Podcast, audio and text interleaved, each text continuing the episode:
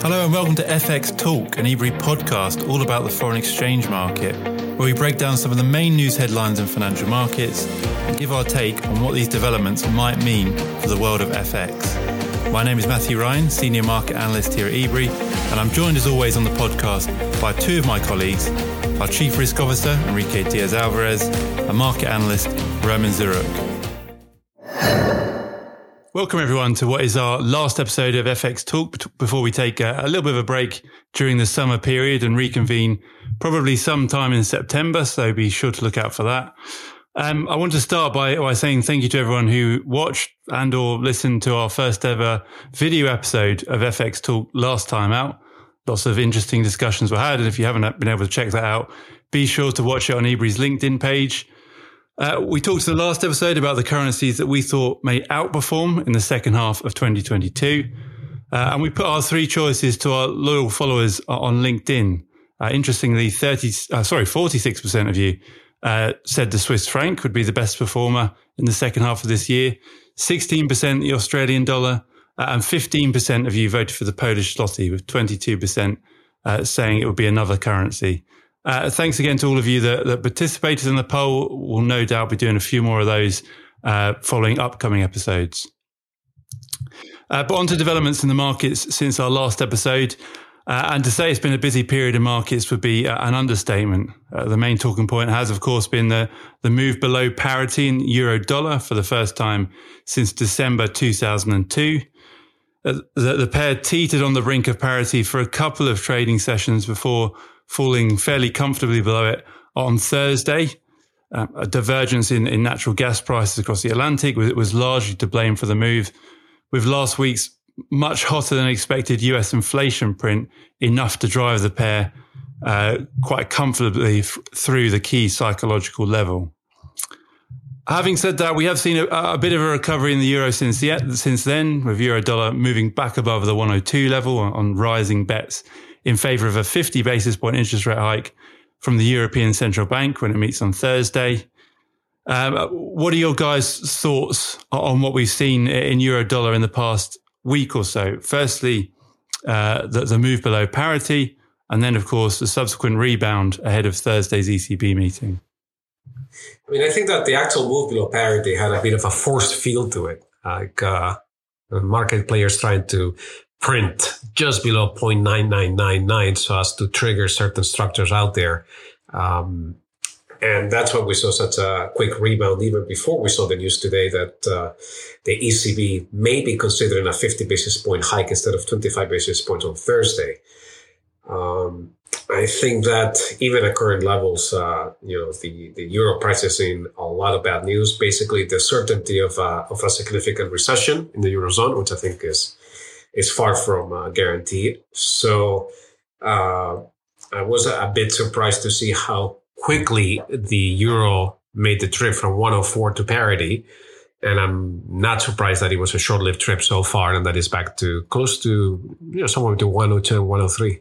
Yeah, so I agree that there was a sense that there is that there was force, uh, that the move was forced. And I think that there was just an overwhelming sense that markets badly want to reach parity. And uh, I've read a number of uh, strategists, analysts saying that the likelihood of parity is in, indeed increased. And uh, almost everyone that I spoke to uh, had the uh, expectation that at some point it will uh, go to parity and perhaps slightly below. But I think that also Mm, and there was also a nice narrative component uh, that was very fitting at that time, uh, particularly uh, revolving around the Russian gas. Um, you know, and a certain level of the euro weakness and that we have seen, I think, has been justified. I mean, after all, the divergence in the gas prices has been uh, quite significant. The risks uh, of a further disturbance in supply of gas or an outright cut of gas supplies from Russia to Europe are certainly there. Uh, we have deterioration in the terms of trade mm, and uh, risk to manufacturing because of all of that. So I think that a certain component in the downward move to the euro dollar uh, has been justified, uh, but at the same time, just the uh, hitting this parity level uh, was more of a psychological. Um, thing in nature uh, more than anything else. And also, I think that uh, this uh, notion, this argument is supported by the fact that we saw a uh, rather significant rebound uh, from the parity level. We also uh, didn't see a very significant below parity level. and this rebound in the euro dollar is particularly interesting because uh, in recent days, uh, if anything, we had seen a um, increasing divergence between the prospects of the United States and the eurozone with regards, for instance, to economic situation, um, and uh, therefore, I think that. Uh, just as uh, this decline to parity uh, hasn't been like fully justified by macroeconomics, this move right now is more of a knee jerk reaction and just uh, going back to where we should be. Um, uh, also, with regards to the recent increase in the euro dollar above the 102 level, certainly it had to do with the uh, noises from the ECB, with the um, articles from Reuters and Bloomberg uh, that the uh, decision makers will consider a 50 basis point increase uh, at this week's uh, meeting. And this has resulted in a repricing in the market expectations uh, towards the uh, European Central Bank. So a part of this increase that we have witnessed can be attributed to monetary policy. Yes, well, I think that was going to be my next question. Is um, as you said, we've seen a bit of a rebound in euro dollar back above the 102 level um, at the time of recording. A large part of that um, has been these reports, as you mentioned, um, uh, from the likes of Bloomberg, Reuters, uh, on expectations leading up to Thursday's European Central Bank meeting. Um, I think this is something we've been saying for, for some time now. We think there's been, or there is more room for the, for the ECB to surprise markets than the Federal Reserve um, I, I, think there's a very good chance we do see a, a 50 basis point hike from the ECB this week. Um, let's not forget the current levels of the euro uh, that's feeding into higher inflation, and that's something that I think policymakers will want to avoid. Uh, and a large hike could potentially um, be, support, be supportive of the euro and further bring down inflation. So that, that might be something uh, that the ECB could be con- considering. If they do so, then that's clearly uh, bullish for, for, the for the euro, providing the ECB can convince markets that this anti-fragmentation tool, which we're likely to get more details on on Thursday, will actually work uh, in closing spreads uh, in Europe. Um, but what do you guys think uh, leading up to the meeting? What, what, are your sort of general expectations? Uh, Enrique, why don't we start with you? Yeah, I think there's a 50 50 chance of 25 versus a 50 basis point hike. I think that the discussion is going to be uh, less collegial than it has been in the past. I think it's going to be uh, there's going to be a lot of sources and leaks uh, during and after of what was said. Um, I think it's going to be difficult for the euro to give full details on the anti-fragmentation tool because I've, i think that there's starting to be a bit, for the first time in years, there's going to start to be some fundamental disagreement between central and northern uh, countries and the Mediterranean countries as to the uh, the key aspects of monetary policy. I mean, we we are saying here that people are losing sight a little bit. The fact that uh, the anti-fragmentation tool and and the interest rates hikes work at cross purposes. At the margin, uh, anything that means monetizing debt, uh, particularly sovereign debt from the the France, Italy, Portugal, and Spain, which is what we're talking about, uh, will be inflationary.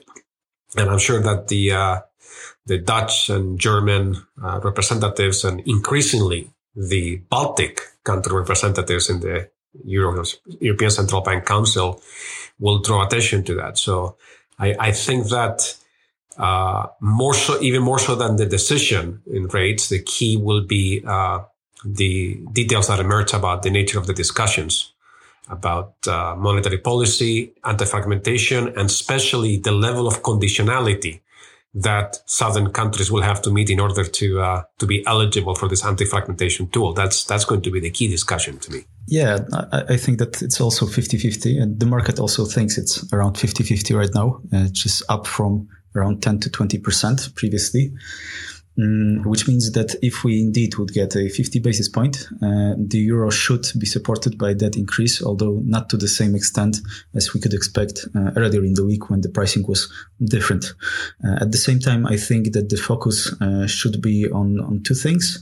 One is the uh, response of the ECB to worsening economic prospects and to the prospect of recession. Uh, on Thursday, we have an important deadline. there is the maintenance of the Nord Stream 1 uh, gas pipeline, uh, which is set to end on that date.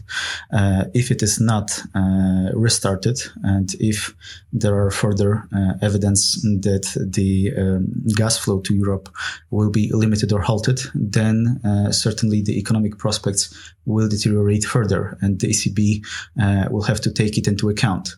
Uh, so I think that a number of questions um, to President Lagarde after the meeting will revolve around that topic.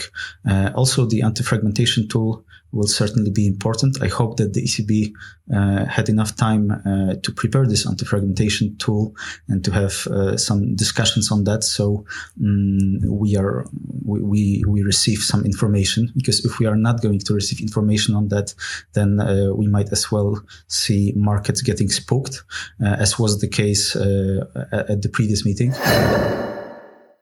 Great, fantastic. I think we'll move on now and, and, and talk about what we can expect in the next few weeks. As I said, um, we will be taking a little bit of a break um, from the podcast in the next few weeks, but we've still got plenty of uh, big events in, in, markets that could could drive currencies. Uh, the, sort of summer period, end of second half of July, August, tends to be relatively quiet in the FX market. This time is likely to be different. We've already talked about the importance of the ECB meeting. We also have highly important meetings of, of, both the Federal Reserve and the Bank of England in the G3, as well as a host of other major central bank announcements that uh, they're mostly uh, almost almost universally, I should say, expected to to see large interest rate hikes. As we've been saying for a few weeks, 50 is a new 25 when it comes to monetary policy normalization. Um, as far as the Fed is concerned, um, 75 appears to be the new 50. The Fed raised rates by 75 ba- five basis points in June uh, and looks highly likely to do at least that at its meeting next week. Uh, following the June inflation report, there's also been speculation that the Fed could even consider a full one percentage uh, point move um, following in the footsteps of the Bank of Canada.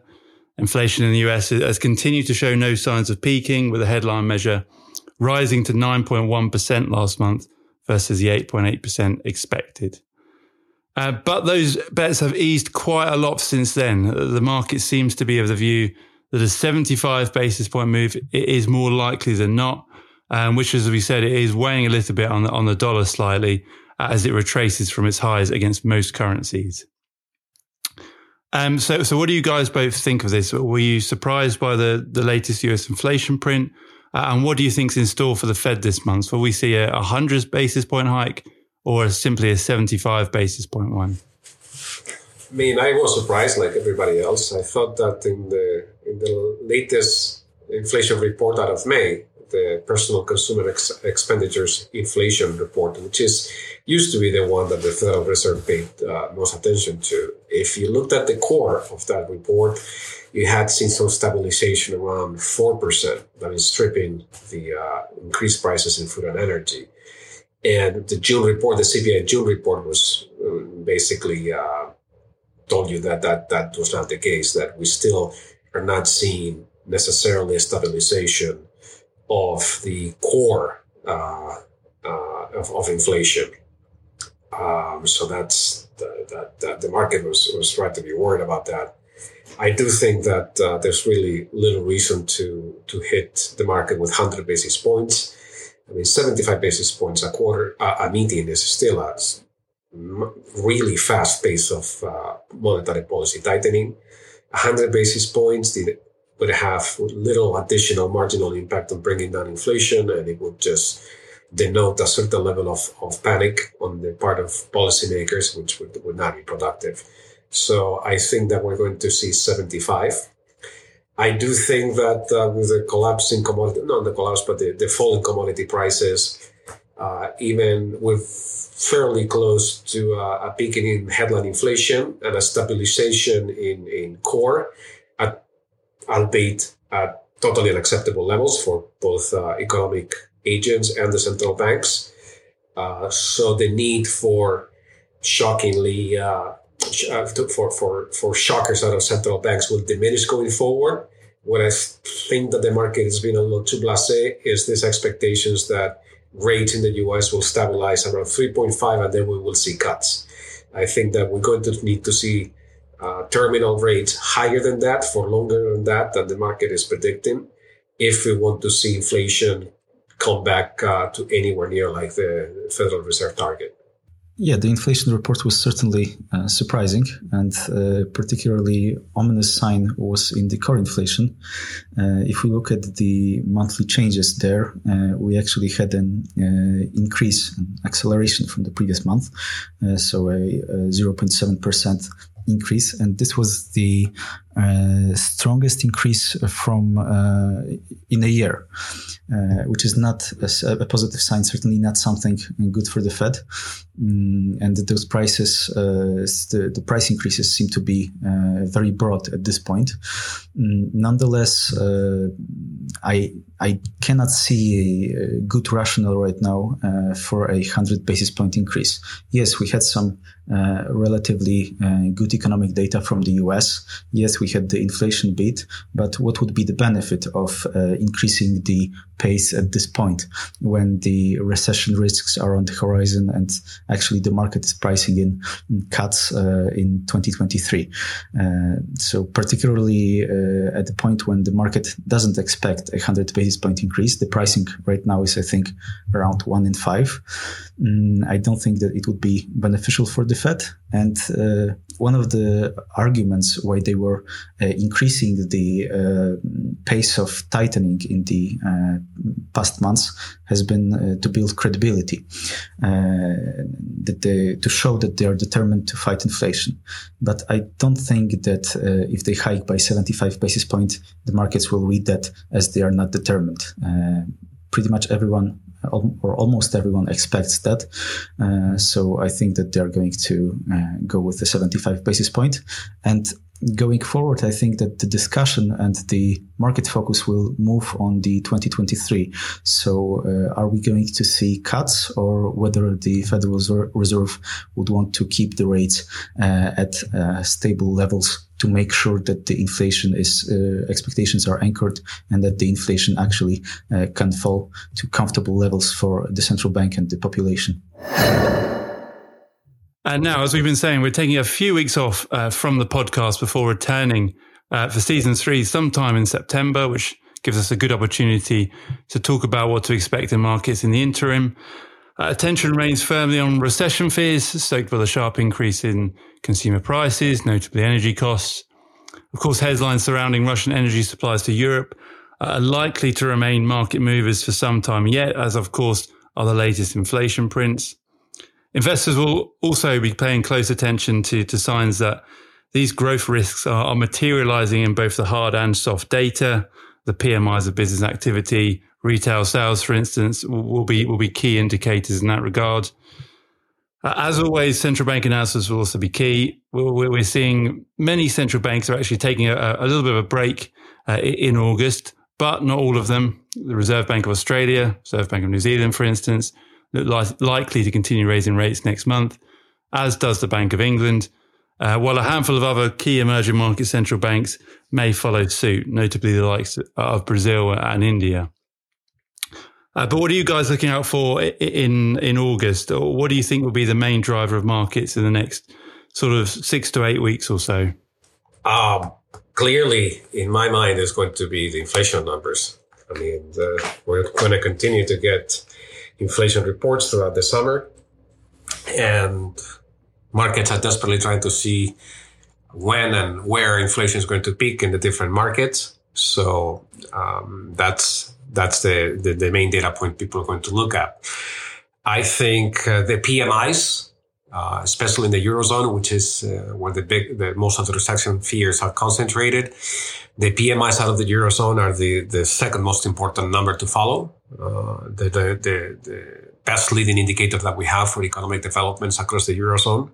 For now, they're remaining at levels that are ju- that are you know, moderately expansion- expansionary and not consistent with a recession. So if they stay there and don't drop below the, that 50 point, that, that 50 level that separates contraction from expansion, uh, I think that, uh, that that's going to be positive for risk assets in general and specifically the euro. Yeah, I think that uh, in the next few months, uh, definitely mm, near the end of the year, uh, the focus should be on uh, Europe, uh, Russian gas, uh, war in Ukraine, how those th- two things will continue. And uh, I hope that the disturbances or, or, an outright cut of gas deliveries uh, will not change the Western countries' resolve to support Ukraine. Mm, but this is uh, going to be tested, likely, with the gas disturbances. Mm, also, I think that although Europe right now is on everybody's mind and it's likely going to remain very important going forward, I think that we also should pay attention to other regions in the world. Uh, the US economy economic data for now uh, is holding up uh, relatively okay. Uh, however, it's expected to deteriorate going forward. So I'll be um, keeping my eye on that. And also Asia. I think that this is a, a, topic that not many people are keeping close attention to. Everybody's pretty much focused on Europe. But what we are witnessing now is a um, certain level of social unrest in China, I think, or at least social disobedience with regards to, to the pandemic and with regard to the uh, real estate uh, situation. So I'm interested to see how this will develop going forward. The pandemic and the China zero COVID is certainly a risk. And right now we are seeing an increase in cases. So, uh, although um, there was some degree of optimism in the past few months, China is um, entering a period without too many restrictions uh, or leaving the lockdowns. Right now, I think that those risks have increased. So, in addition to the situation in Europe, in addition to the US data, I'll keep focus on the situation in Asia and particularly in China, because uh, we can't forget that this is also one of the key engines for global growth. Uh, and uh, this may well dictate uh, whether we are going to see a significant downturn going forward or not.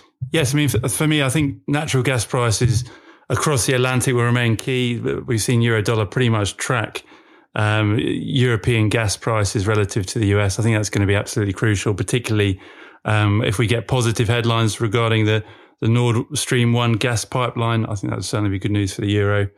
Uh, one thing we've not touched on yet would be the Bank of England meeting in, in August, which I think is also shaping up to be a highly important one. Um, you know, we've been saying for some time actually since the last MPC meeting that the Bank of England needs to join the 50 club in order to provide any real support for the pound.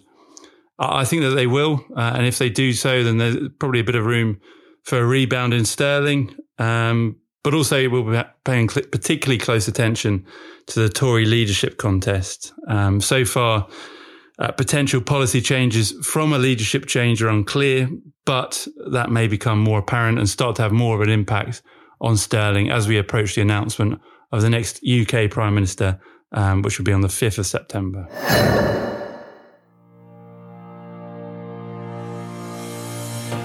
And that's it from us. If you're keen to hear more about our thoughts on the FX market, visit Ebury's website or follow us on social media. And don't forget to rate and review the podcast on your favourite podcast app. And let us know if there are any topics you'd like to hear more on during upcoming episodes. Keep an eye out for our next episode in a fortnight's time. Thank you all very much for listening.